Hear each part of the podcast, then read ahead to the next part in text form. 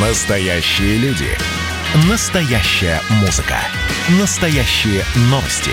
Радио «Комсомольская правда». Радио про настоящее. 97,2 FM. эм. Комсомольская правда и компания Супротек представляют. Программа «Мой автомобиль». Так, ну что, поздравляю. Российские власти вернулись к идее легализовать штрафы за превышение средней скорости. Э, Как это будет работать, когда воплотится в жизнь, обсуждаем в этой четверти часа. Я Дмитрий Делинский. Я Алена Гринчевская, и у нас на связи редакторы портала осипов.про Андрей Олег Осипов. Андрей Олег, доброе утро. Доброе утро, дорогие друзья. Доброе утро. Пробуксовка дня.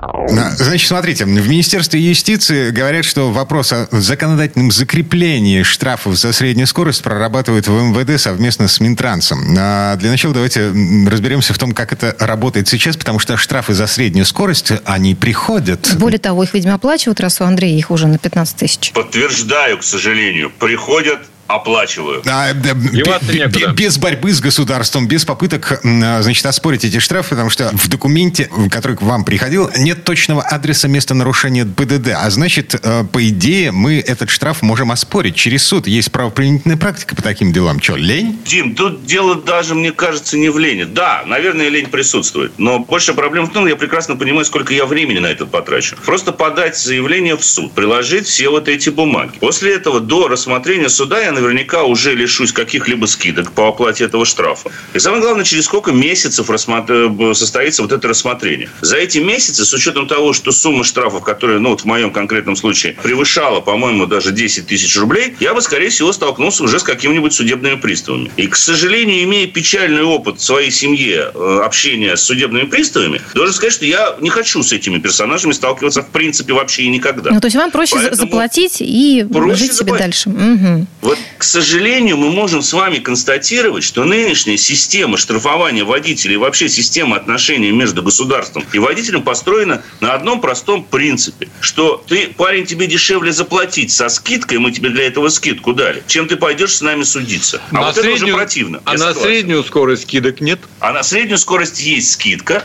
Если Есть это превышение... Да, точно так же. Потому что понятие самой средней скорости, оно не оговаривается в данном случае. Когда я получал постановление, там просто пишется нарушение скоростного режима. Превышение скорости там, в диапазоне там, от 20, допустим, до 40 километров в час. За это получается штраф, и по нему есть скидка. Самое страшное в другом. Почему у меня такая большая А, сумма штрафа? неоднократное превышение. Именно вот. Вот в этом самое страшное. Ты злобный, злостный нарушитель. А вот за неоднократное превышение, то есть за повторное нарушение того же, той же самой статьи, то есть за повторное нет превышение скидок. скорости, там скидки нет. И норма ответственности составляет уже полторы тысячи рублей. И уж коли вы вспомнили мой случай, то вот повторное нарушение вы получаете фактически сразу. Потому что, ну, представьте себе, на отрезке в 8 километров расположены, скажем, три камеры. Первая камера сечет от- отрезок там в 3 километра, вторая камера в 5 километров. Вот два отрезка вы получили превышение средней скорости на двух этих участках. Хотя на самом деле в таком случае должен бы измеряться весь участок вашего движения. А, И это, к слову, к- о том, что предлагает сейчас Минюст и МВД. Если уж мерить длинное расстояние, тогда уже мерьте меня, грубо говоря, с момента, как я выехал на эту дорогу, до момента, как я ее съехал. А не делите ее на 25 равных участков, при которых вы на каждом из этих участков будете измерять среднюю скорость. Я понимаю, что вам это выгоднее, господа из Минюста и Конечно, ГИБДД. конечно. Но давайте уже тогда э, просто скажем, что мы вводим налог на воздух в этой стране. Вот когда у тебя несколько таких участков, то после второго участка, получив на третьем, вы уже будете получать не за превышение скорости, а за повторное нарушение скоростного режима.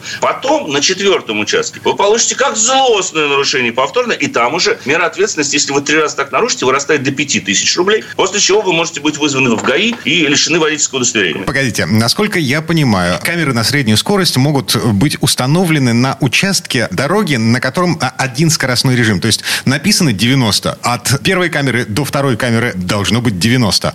Если там есть снижение скорости, условно говоря, до 70 км в час, то там нужно ставить э, на этом участке, где 70 км в час, еще один набор камер на среднюю скорость. Нет, Дим, вот в том все и дело. В теории все это звучит именно так. Но совсем недавно мы сталкивались, была практика, во-первых, моя личная практика, когда я получил вот эти штрафы, они были получены с участков, где перед пешеходными переходами, мигающим светофором стояло ограничение в 70 км в час, которое действовало на протяжении 50 метров. Потом дальше было везде ограничение 90. Тем не менее, этот участок, на нем мерили среднюю скорость, правда, исходя из скорости все-таки 90, не учитывали 70. Но самое неприятное, что буквально месяц назад я увидел сообщение из Татарстана от одной компании, которая вступила в Нежный союз с Минюстом и МВД, ГИБДД, и говорит, что э, вот именно измерение средней скорости движения окажет наибольшее влияние на улучшение безопасности на дорогах. И они сказали, что на самом деле у них уже есть программный функционал, который позволяет учитывать меняющиеся скоростные ограничения на том или ином участке дороги. А, я То есть, напомню, если они а, знают, да, допустим, лидер вообще, лидер по стране, вот во всей, во всей этого канале, это Татарстан. Там 950 километров автомагистрали контролируют камеры на среднюю скорость. Да, в Москве это, поменьше, я так понимаю. Но в Москве, нет, в самом городе Москве пока сечется средняя скорость только, если не ошибаюсь, в одном туннеле. Это тоннель под Соколом, там вот Нам фиксируется средняя угу. скорость. Это ОКО была такая система, э, оператор системы распознавания и фото-видеофиксации ОКО. Вот Саруана, наверное, там надо, или как он, Сарамана, как он там был. Вот это всевидящее око, вот это черный глаз, там, я не знаю,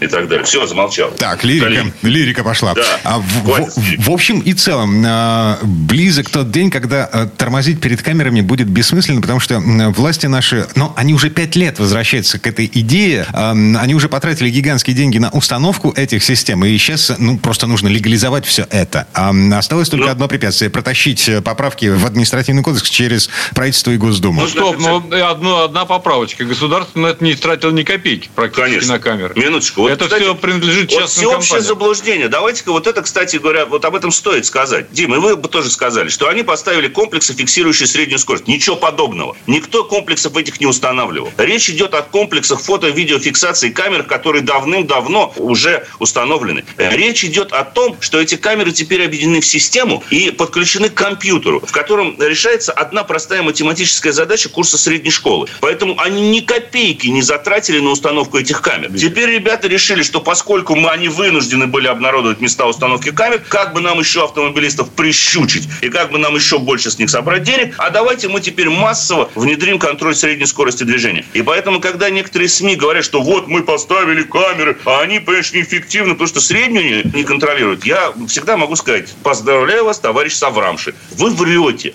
Вы просто присоединили функционал камеры. Вот так вот. Так. Поэтому в средней скорости, поэтому я последнее скажу, да, средняя скорость безопасности дорожного движения не имеет никакого отношения. Никакого. Ладно, принимаем. Две минуты до конца этой четверти часа. Э, давайте потрогаем машину руками.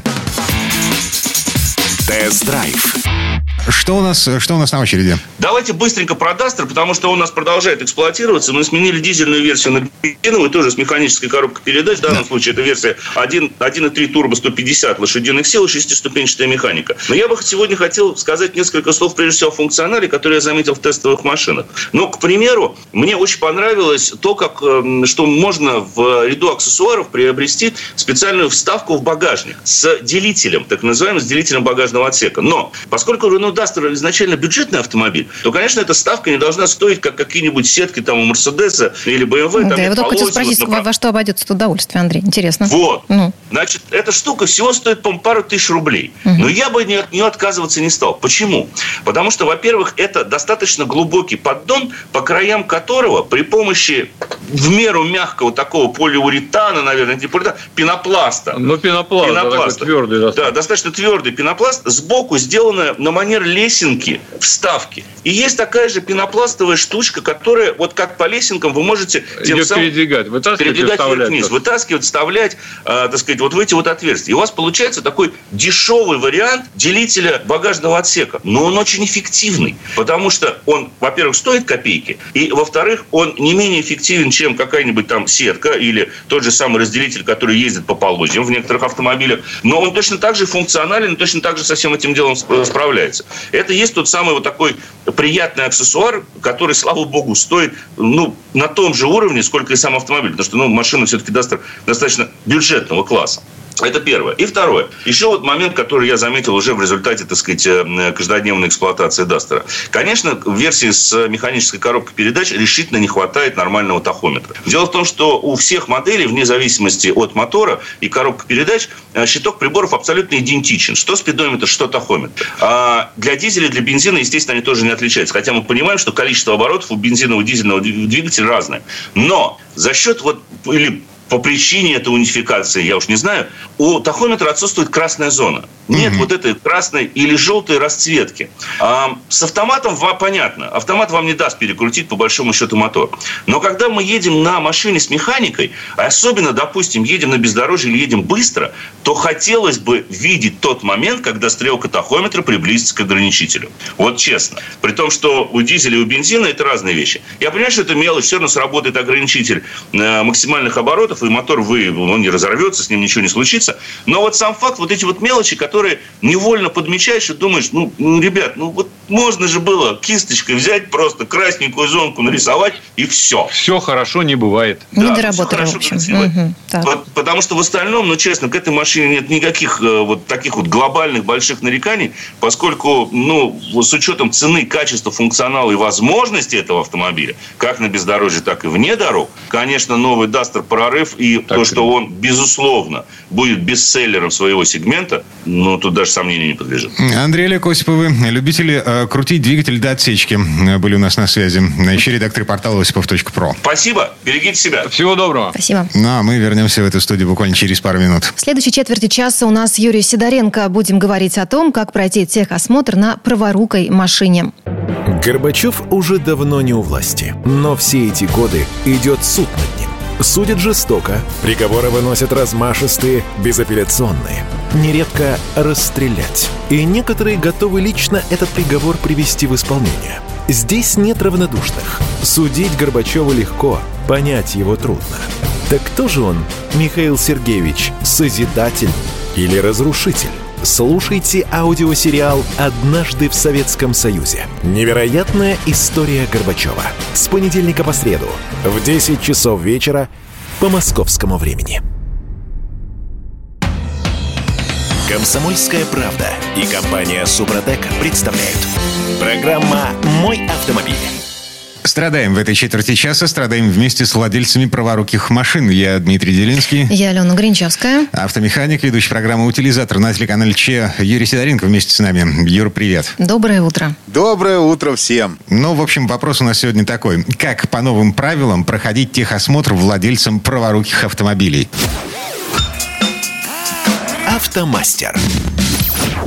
Ну, э, слушайте, а, основная проблема с праворукими машинами, насколько я понимаю, э, заключается в том, что они все еще ездят по, по, по улицам, Дим, по дорогам Что значит страны. проблема? В этом проблемы нет, нормально Сейчас, Дима сейчас просто ну, обидел ну, у него же леворукий автомобиль, поэтому я понимаю его. Погодите, я как-то раз ехал э, с таксистом э, по загородной трассе. Э, причем трасса такая двухполосная, э, и была зима.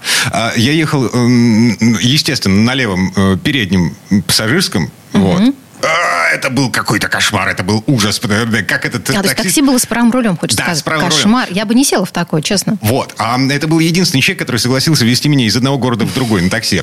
Ну, неважно. А, короче, он выглядывал эм, для того, чтобы обогнать какой-нибудь автобус медленно едущий. Э, Через тебя там перегибался? Нет, он выруливал навстречку. Это очень смешно, конечно. И тебе было страшно, я так понимаю, Дима, очень сильно. Да, естественно, да, потому что это, там фуры на встречке. Ладно, не суть. Короче говоря, а, в нашей стране а, на сегодня чуть порядка трех миллионов трехсот тысяч праворуких машин. Но это а... все Дальний Восток, я так понимаю. Нет. Угу. Я могу Питер, сказать, Москва, Москва прям в лице меня. У меня есть праворукая машина, маленькая Toyota Vitz угу. красненького э, цвета, прекрасная машинка праворульная. И я тоже попадаю вот под, под эту проблему, которая сейчас возникла у всех. А что за проблема, Юрий? Ну, почему она настолько тревожит всех? Тихосмотр нового образца. Вот. И внесение изменений в конструктив автомобиля. То есть вот, в принципе, э, расскажу всю проблему. Что такое праворульный автомобиль? Это э, автомобиль, который должен ездить по другой стороне дороги. То есть есть у них движение по, по левой стороне дороги. Правильно получается? Ну или как, по правой? Короче, вот, вот а, они ездят по встречке. Для нас ездят по встречке. Угу. Да, по встречке, причем и это, за это никто их не штрафует. Это нормальное движение у них. Соответственно, пучок фар у нас, вот то есть, когда мы едем по нашей полосе, он направлен как? То есть, он освещает дорогу перед собой и справа обочину наверх. То есть, он как бы поднимается, ну, там по, на, на сколько-то градусов наверх. Вот, соответственно, леворук, то есть, праворукая машина, у нее светит перед ней, право, потому что она должна ездить по другой стороне. Вправо, получается, слепит водителей, которые едут навстречу. Однозначно. Техосмотр такая машина не пройдет. Ну, Однозначно не проходит. Здесь стал вопрос вот в чем. То есть в принципе, э, многие уже переделали этот цвет, там есть разные лайфхаки, как это переделать, там они, кто-то переделал под американский цвет, который прямой, кто-то там даже под европейский сделал, там линзы меняют. В принципе, цена вопроса, ну, если переделать фару нормально, ну, где-то в районе там, ну, полтинника, наверное, ну, 50 тысяч, я имею в виду, рублей. То есть, это если переделывать конкретно нормальную фару, то есть, поменять там линзы, все, э, они разбирают полностью. Есть такие автосервисы, которые конкретно этим занимаются. Они действительно очень хорошо это делают, и здесь вопрос никаких в принципе не возникает. То есть люди спокойно ездят, все нормально, все у них хорошо. До первого гаишника. А, получается, да. Э, теперь да. Вот теперь да, потому что гаишник может остановить и э, завернуть эту машину на дополнительный техосмотр. Юрий, у меня сразу вопрос не поняла. То есть, если я переделала эту самую оптику, переделала фары, все это зарегистрировала вот. и приехала, то мне все равно э, откажут? Вот, я не вот. ключевой вопрос. Да. Регистрация регистрация изменений в э, технику э, автомобиля, в, в, конструктив. в конструктив. Здесь вопрос такой. Я задал вопрос юристу, э, моему знакомому. Он пока выясняет эту тоже тему, потому что теоретически, вот, например, смотрите, такая ситуация. Вот у меня Toyota Vitz. Есть европейский аналог Toyota Yaris. Это э, нормальная машина леворукая то есть э, леворульная будем называть, слева, то есть для европейских дорог, она у нас спокойно может ездить. От нее есть фары головного света, передние. Я их э, купил, заказал, купил нормальные фары, причем оригинальные. Они там тоже там тонну денег стоят, хотя у меня самая простейшая фара, машин 2000 года. Я их поставил, я ничего не менял, никакой конструктив. То есть я же поставил фары от этой модели, вот, и юридически как бы я никакой конструктив изменения не вносил. И вот а, а расценивается, как будто я поменял конструктив автомобиля. Но это же неправильно. И фары, когда ты заезжаешь на техосмотр, они светят нормально. То есть я же проходил техосмотр, э, честно проходил и проверял фары, потому что я очень э, всегда очень топлю за то, чтобы фары были отстроены правильно. Угу. Я Юрий, так а в чем, хорошо, а вот в чем проблема найти эту самую специализированную лабораторию, туда приехать? Это все сложно, это стоит каких-то больших денег? Это, это стоит не очень больших денег, и в принципе это несложно, можно заморочиться и сделать. Но тут другая история. Вот еще одна история. Опять же таки, у нас же все друг за другом тянет тянется. На мою машину праворульную есть аналог европейский.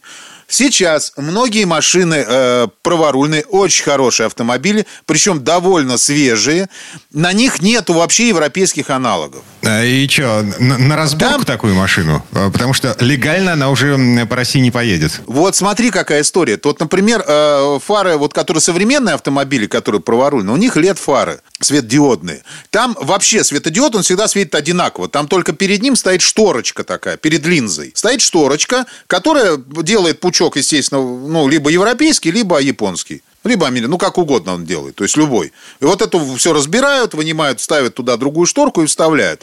Это внесение э, изменений в конструктив. Фарт не менялось. Так это О. можно будет как-то объяснить потом на пункте техосмотра? А на пункте техосмотра это никак нельзя объяснить, потому что люди просто не берут, боясь э, кары от надзорных органов, э, что они сделали техосмотр на этом автомобиле. Хотя, в принципе, фара вообще может изначально... Есть машины японские, на которых настраивается свет – то есть там переключателями, ну это хорошая комплектация, переключаешь, и он тебе делает любой цвет фара. Так, а какие еще способы есть? Э, ну, то есть, мы поняли, можно залезть внутрь фары, можно поменять фару целиком. А, а, наклейки, корректирующие наклейки на фары. Это, это легальный способ? А, Нет?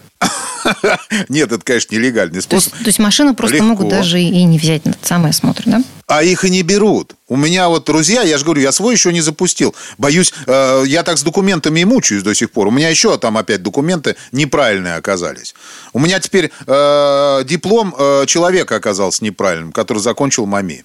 Вот. У него там какая-то специальность не, не, не подходит под это дело. Я сейчас делаю, делаю документы на себя, так как я сотрудник Московского э, политехнического института, и я преподаю, знаете, что самое смешное, сервис и сервисное обслуживание.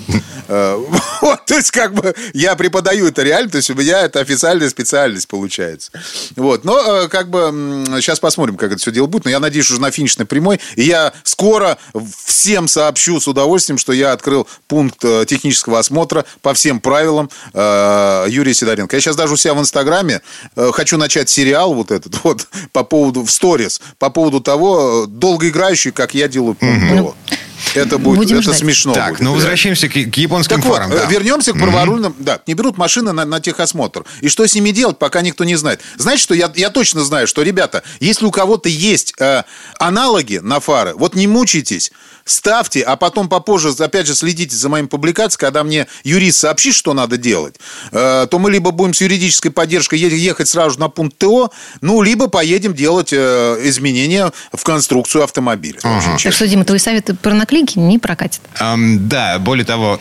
Наклейки, на, на, наклейки, я, кстати, вернусь к ним, наклейки, конечно, не прокатывают, потому что они клеются, как правило, снаружи фар.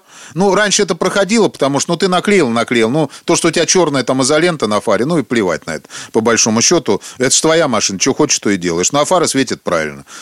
Проблем нет, а сейчас уже нет. Сейчас так не ага, получится. Даже бронированные Все. наклейки, которые защищают фары от царапин и сколов, от э, камушков и шипов, они тоже сейчас... Это же вне закона, вне, то есть их тоже нельзя закона. использовать. Ага. Угу. Конечно, конечно, это нельзя делать, надо снимать. Это сейчас очень многие какие-то вещи, которые э, прям происходят. Для меня, честно говоря, становятся уже некоторые вещи удивительными. Ну вот реально, я уже писал у себя, опять же, в соцсетях э, пост про то, что девочка приехала, у нее пятна масла на, э, на железном поддоне э, к Картеру, защите Картера на железном. И что, ее ну, развернули понятно? и отправили? И ее развернули, сказали, что э, а когда меняли масло, у нее оно капало, и потом она поехала, оно как бы, ну, затекло на всю защиту. Ну, как-то неудачно поменяли, будем так говорить. И сверху защита, естественно, стекло. Вот, они сказали, у вас там что-то течет, и езжайте и устраняйте эту неисправность. Она приехала ко мне, говорит, надо помыть двигатель. Я говорю, зачем? Он у тебя нормальный. Говорит, надо помыть, чтобы там все было чисто. Мы сняли защиту, отмыли эту защиту, помыли снизу мотор, отправили, ну, а он и так был чистый, в принципе. Отправили обратно, она прошла техосмотр. Ну, это бред. Ну, так, да, мы ну, вот еще как... с Димой, я так понимаю, не, не вкусили всех этих прелестей. Можно будет сделать программу по обмену впечатлениями, как вот к концу там чего, октября или там у кого, когда наступит срок. Да. У меня лампочка да. отгнила, лампочка подсветки заднего номера.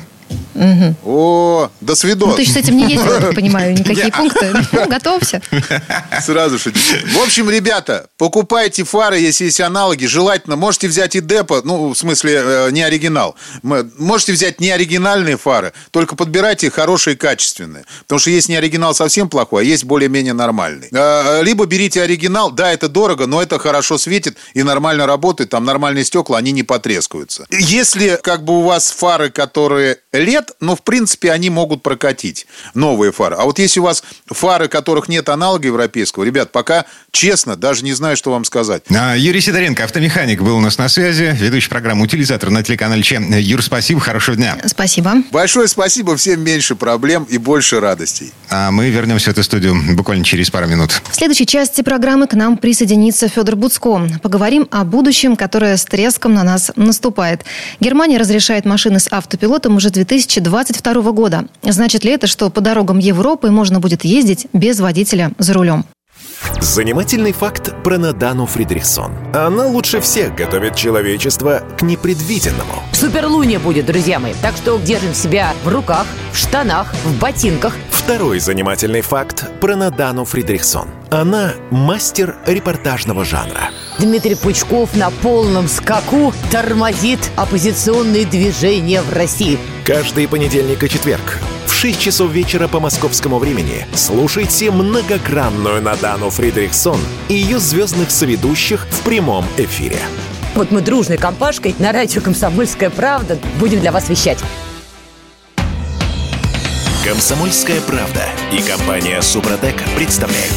Программа «Мой автомобиль».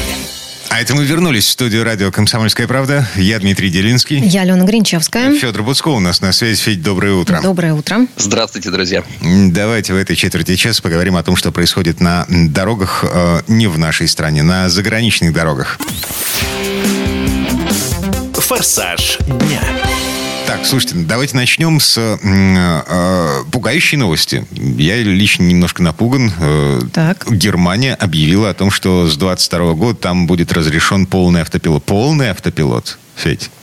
Да, дело в том, что автопилоты, они, в принципе, делятся на уровни. Я сейчас не буду их там подробно перечислять, но условно их 5 или 6. Там, то, что вот когда мы едем, и у нас есть там круиз-контроль в некоторых автомобилях, это еще не автопилот. Если даже он такой более продвинутый, который сам умеет останавливаться, снова трогаться, подруливает в соответствии с разметкой, это тоже еще ну, такая начальная стадия автопилота. Потом э, они там по мере развития уже учится ездить самостоятельно, но человек должен приглядывать. Это, допустим, там третья стадия, автопи... третий уровень автопилота.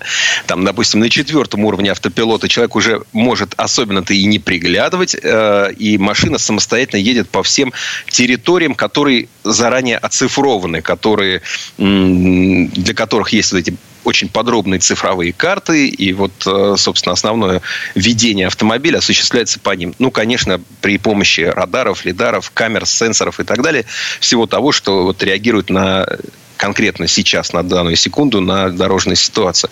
И будет потом еще следующий уровень автопилотов. Это там, где э, машина может без участия человека ездить э, по любой дороге, даже по той, которую она видит в первый раз. Так понимаю, что в Германии разрешили как раз четвертый и пятый уровень.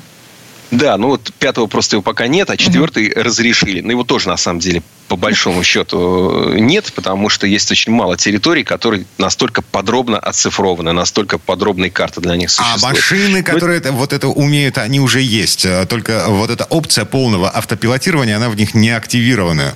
Конечно, нужно уже, конечно, практически смотреть. Ну, номинально есть. Номинально, вот, допустим, новый Mercedes-Benz S-класса умеет ездить по некоторым кусочкам там, парковки там, в Штутгарте, допустим. А, Она настолько оцифрована, что там он себя чувствует как дома. А, И еще там несколько мест, которые уже настолько подробно заложены в его разум, что тут ему помощь не нужна, он сам совсем справится. А, Но для того, чтобы эти машины выпускать, и для того, чтобы это оборудование в них ставить, для того, чтобы люди готовы были доплачивать достаточно ощутимые деньги э, за эти опции, нужно, чтобы они э, могли ими пользоваться. И вот поэтому Германия грозится стать а, первой страной в мире, где это будет разрешено не на отдельных каких-то кусочках, маленьких территориях, а вот прям повсеместно. Типа вот во всей стране. Федор, а кто будет, кто будет использовать эти машины? Ну, что, вот те, обычные люди, у кого либо какие-нибудь, э, не знаю, там службы такси, например, там, или кто-то еще. Я думаю, что сначала речь идет о таких вот поклонниках а, технического прогресса, скорее, чем о такси, потому что, ну, и таксистам надо где-то работать, у них профсоюзы мощные в Германии, так просто дело не пойдет. Да и, на самом деле, не все люди захотят садиться в такси без э, водителя. Ну, как вы Дима, например, поедете? вот его напугала эта новость, судя по всему. Ну да, вот в. Германии, например, в городке Карлсруэ ездит автономный микроавтобус. Это пока пилотный экспериментальный проект. Едет он, он такая странная кибитка, едет она медленно, уныло, но пассажирам нравится. Но нравится, потому что они на нем на вокзал не опаздывают и не говорят, шеф, нажми, доплачу, да, это такой аттракцион. А если шеф нажми, доплачу, если э, там нужно быстро, там, скорее, или там вообще хочется с человеком поговорить, то, конечно, таксисты пока работу свою не потеряют.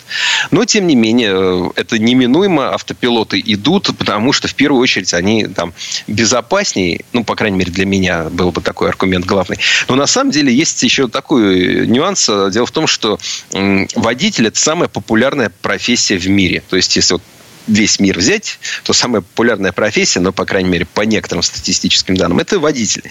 А, И вот что они все должны делать в это время, да? Ну, вот если их заменить, а чем они должны заняться? Тут у нас роботы, тут у нас, э, значит, автопилоты, э, на заводах тоже все там само собой происходит. Э, а Для того, чтобы поле обработать, тоже много людей уже не надо. Раньше там в колхозе, может, 2000 человек было, а теперь вроде бы и 30 хватает, и, и как это все, непонятно. А на самом деле, поэтому внедрение автопилотов это вообще ну, такая смена, в принципе, всей, ну, жи- жи- всего жизненного уклада с- планеты. Посмотрим. Но пока это для технофриков, пока это будет по чуть-чуть, понемножку, и не в ближайшие пару лет, но, тем не менее, вот этот шаг немецких э, как это называется, не права, которые законы создают. А, Парламентариев. Ну, шаг... Этот шаг немецкого, да, этот шаг немецкого, этот шаг немецкого правительства говорит о том, что будет импульс и автопилоты будут распространяться и в Германии в первую очередь. Я еще раз напомню, с 22 года в Германии официально будет разрешено передвигаться машинам э, без водителя за рулем. Ну, то есть... Полностью беспилотным. Угу. Так, еще про новости из-за границы. Автомобиль для папы римского. Очередной папа-мобиль и, э, в общем-то, очередная загогулина такая. Очень странная загогулина на колесах получается. Э, странная, но не самая странная. То есть, э, самая странная загогулина на колесах для папы римского, это, наверное, видели все, кто смотрел сериал «Молодой папа». А нет, пардон, это назывался «Новый папа», этот сериал прекрасный. Паула Соррентино, кстати, всем рекомендую, если кто не видел. Это прям великолепная кинокартина. А тогда у них там Папа Римский ездил на УАЗе, на роль Папа Мобиля исполнял э, УАЗ Патриот э, пикап, вот, который, значит, получил такой большой стеклянный колпак э, сзади, ну, как это принято для Папа Мобиля. То есть это машина, в которой Папа Римский ездит там по Ватикану, когда вокруг него, значит, толпа, люди собрались. И вот этот колпак, он, значит, его ставят уже давно, потому что было когда-то покушение еще на Иоанна Павла II, поэтому он ездит в таком бронированном стеклянном колпаке, такой гроб Белоснежки такой бронированный. И э, это был, конечно, самый крутой вариант, но, к сожалению, только в кино. А сейчас речь о том, что есть такой стартап Фискер. Но это серьезный стартап. Это не то, что мы с вами собрались и где-то там у венчурного инвестора запросили денег. А, это фирма, которой руководит бывший дизайнер Астон Мартин и руководит, в общем, достаточно эффективно. У них есть модель, она скоро выйдет на рынок уже достаточно широко, под названием «Океан», «Ocean». И э, делать ее будут на заводе «Маг», Магна. Э, Магна – это крупнейшее предприятие, которое занимается сборкой автомобилей, в частности, например, Mercedes-Benz Гелендваген, ну, G-класс. Ну и еще много, много чего они собирают. И вот они будут собирать автомобили Фискер. И вот, собственно говоря, недавно основатель фирмы Хенрик Фискер встречался с Папой Римским, показал ему в рамочках красивые картинки, а, и э, вот готовит ему автомобиль. Естественно, он будет электрическим, потому что папа Франциск, он такой очень прогрессивно мыслящий, вообще, по-моему, в высшей степени порядочный человек. А, и сейчас он ездил на машине водородной, на Toyota Mirai. А, теперь будет ездить, видимо, еще и на вот этом Фискере. А что в нем такого Интересная особенного? Машина. Да, вот расскажите, что в этом электромобиле такого необычного будет? Да, ну, не, необычно. Ну, в, в использовании. Я, я, я так понимаю, да, под... нет, вот изначально да. с чего будет сделано? Я так понимаю, что еще об этом не успели поговорить. Но вот я прочитала о том, что будут использованы пластиковые бутылки при производстве. Ну, сейчас да. многие автомобили используют пластиковые бутылки. Например, в автомобилях Volvo вот дверные карты в ряде моделей в XC60, в XC40 делаются исключительно из а, вот, вторичного PET, а, то есть а, пластик из угу. тех самых пластиковых бутылок, которые перерабатываются в специальное волокно, и из него делают одежду, из него делают, на самом деле, довольно много всего. Ковры, возможно, ваша одежда, в которой вы сейчас находитесь, сделана тоже из этих старых бутылок. Ну, то есть ничего а, необычного, я так понимаю, да? Это, это вполне, вполне окей, да. Это, это, это вполне, в общем, в, в духе времени, и есть э, там компании, которые вообще много внимания этому уделяют. Э, Фискер тоже в этой струе. Ну, главное здесь, пожалуй, как раз главная компания на этом пути это Volvo, потому что у них вот ну, действительно много всего, и они думают о том, как автомобили, как сделать детали так, чтобы их потом можно было использовать повторно или переработать и использовать в тех же целях, или просто еще раз использовать в новых автомобилях. То есть такой замкнутый цикл, чтобы каждая произведенная машина не стала через несколько лет там э, полутора тоннами мусора, а, соответственно, могла а, служить еще и еще там такая замкнутый цикл э, материалов и технологий. Но ну, возвращаясь к Фискеру, это не просто пластиковые бутылки, это бутылки, выловленные из океана. А, прекрасная вот новость. Такая это здорово. Так. Это здорово, учитывая мусорные острова в океане, это, это здорово. Да, Саргаса море. Слушай, вот у меня один вопрос. Э, папа Мобиль, э, ну, это такая распространенная штука. То есть их дарят понтифику, ну, я не знаю, раз в год, раз в два года. Короче говоря, в Ватикане их должно быть много. Куда их потом девают, так это? Да, что с ними потом происходит? Их продают и отдают деньги на благотворительные цели. А например, там не раз уже были новости, что вот эти итальянские супермаркеты, э, допустим, Феррари или Ламборгини, вот они там подарили какой-нибудь Авентадор там папе. Папа его тут же, ну, ну он к нему ну, в рамках фотосессии только, пожалуй, может подойти. Естественно, эти машины не остаются в Ватикане, они, они э, моментально оттуда уходят. Если действительно ты прав, что если бы все подаренные а, папам римским а, там, автомобили и колесницы оставались в Ватикане, там бы просто не было больше ни для чего места. Там же всего полтора квадратных километра. Да, и, и, и то на горах, а половина сады, и, а еще здания. Нет, там для машин места нету. Угу.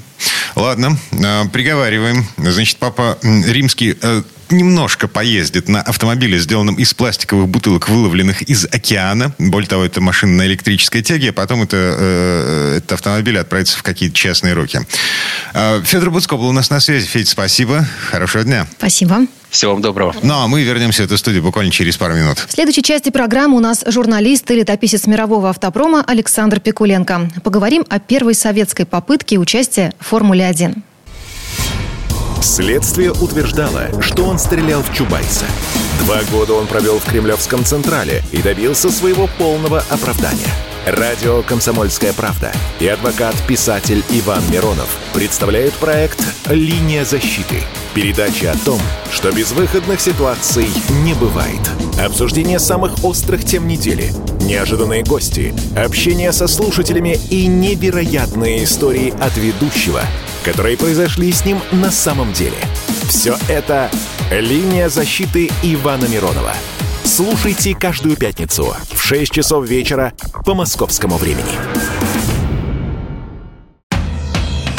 Комсомольская правда и компания Супротек представляют. Программа «Мой автомобиль». На этом мы вернулись в студию радио «Комсомольская правда». Я Дмитрий Делинский. Я Алена Гринчевская. И в этой четверти часа у нас традиционная история от Александра Пикуленко.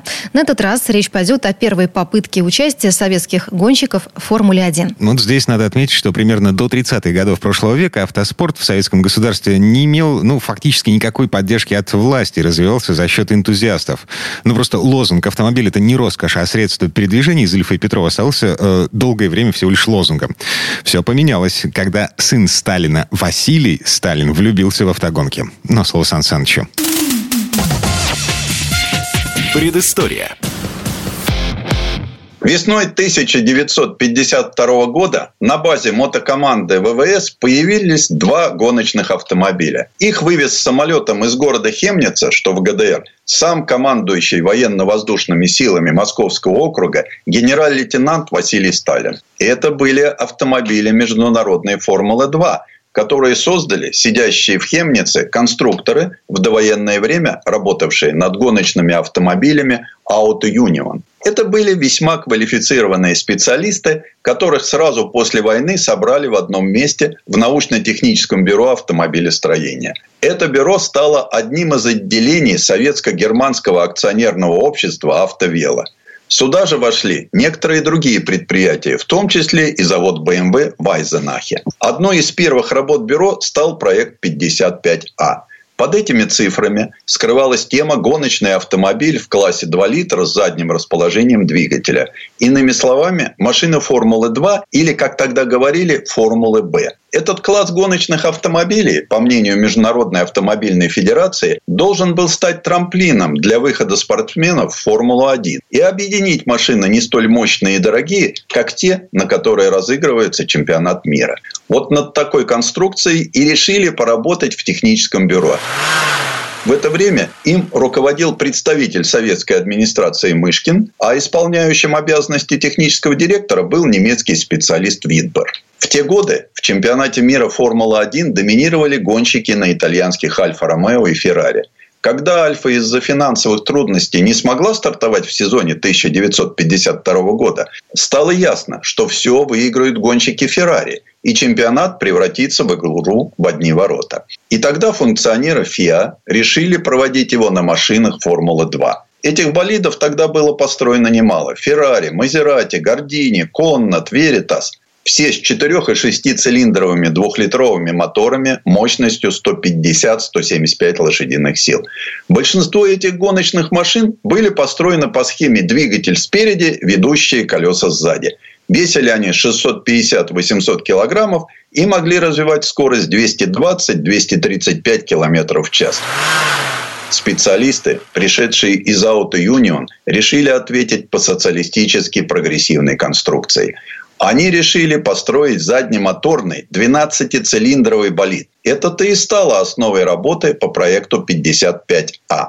Хотя на территории ГДР тогда вряд ли можно было найти опытных гонщиков, способных участвовать в чемпионате мира. Правда, было несколько неплохих пилотов старшего поколения, но по своим возможностям они не шли в сравнении с мировыми асами. Хотя в тот период на спортивных трассах и появились многообещающие молодые гонщики. Новая машина, а назвали ее просто 650, была спроектирована и построена очень быстро. Уже весной 1952 года бывшие аутоюнионовцы совершили первые пробные поездки по территории бюро. Для начала решили не рисковать понапрасну, проехали всего 10 километров, поддерживая не очень высокие обороты двигателя и не превышая скорость 115 км в час. Ну а дальше началась рутинная работа по доводке и настройке. Подбор свечей, давление в шинах, состава топлива, опережение зажигания. Работали по-немецки методично, шаг за шагом, но не теряя времени. Вторым этапом испытаний стал выезд на автомагистраль. По ней проехали 60 километров. На отдельных участках удалось достичь скорости в 175 км в час. Но вдруг из Москвы пришел приказ обе машины упаковать и самолетом доставить в Москву. На распоряжении стояла подпись «ВИ Сталин». Исполнили все с космической скоростью. В Москве на машинах появилось гордое имя «Сокол» и желто-голубые флаги ВВС – амбициозные планы выхода на арену мировых гонок, где сталинским «Соколом» должны были сопутствовать победы, горячили воображение.